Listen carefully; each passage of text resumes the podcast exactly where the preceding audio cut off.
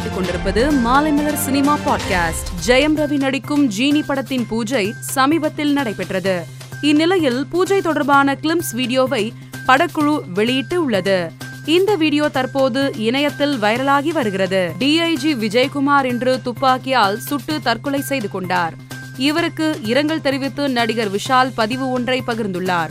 அதில் டிஐஜி விஜயகுமார் தற்கொலை செய்து கொண்டார் என்பது வருத்தமளிக்கிறது. அவரது குடும்பத்திற்கு எனது ஆழ்ந்த அனுதாபங்கள்.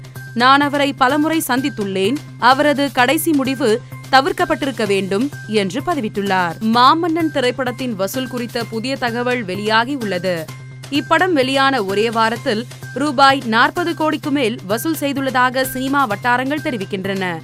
மேலும் மாமன்னன் திரைப்படம் வெளியாகி இரண்டாவது வாரத்தில் தமிழ்நாட்டில் நானூத்தி அறுபத்தி ஐந்துக்கும் அதிகமான திரையரங்குகளிலும் இந்தியாவின் பிற பகுதிகள் முழுவதும் இருநூத்தி ஐம்பதுக்கும் மேலான திரையரங்குகளிலும் வெற்றிகரமாக ஓடிக்கொண்டிருக்கிறது.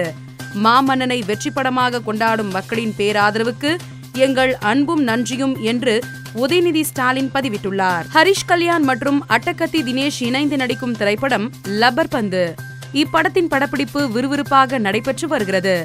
இந்நிலையில் லப்பர் பந்து படத்தின் டப்பிங் பணிகளை தொடங்கியுள்ளதாக படக்குழு புகைப்படங்களை வெளியிட்டு அறிவித்துள்ளது. இந்த புகைப்படங்கள் தற்போது வைரலாகி வருகிறது. மாவீரன் திரைப்படம் வருகிற ஜூலை பதினான்காம் தேதி திரையரங்குகளில் வெளியாக உள்ளது. இந்நிலையில் இப்படம் குறித்த சுவாரஸ்ய தகவலை மிஷ்கின் நேர்காணல் ஒன்றில் பகிர்ந்துள்ளார். அதில் மாவீரன் படக்குழு கமல் மற்றும் ரஜினியை படத்தில் பின்னணி குரல் கொடுக்க அணுகியது. ஆனால் அவர்கள் இருவரும் படப்பணிகளில் பிஸியாக இருப்பதால் இதில் இணைய முடியவில்லை. இருந்தாலும் படத்தில் ஒரு முக்கிய பிரபலம் பின்னணி குரல் கொடுத்திருக்கிறார்.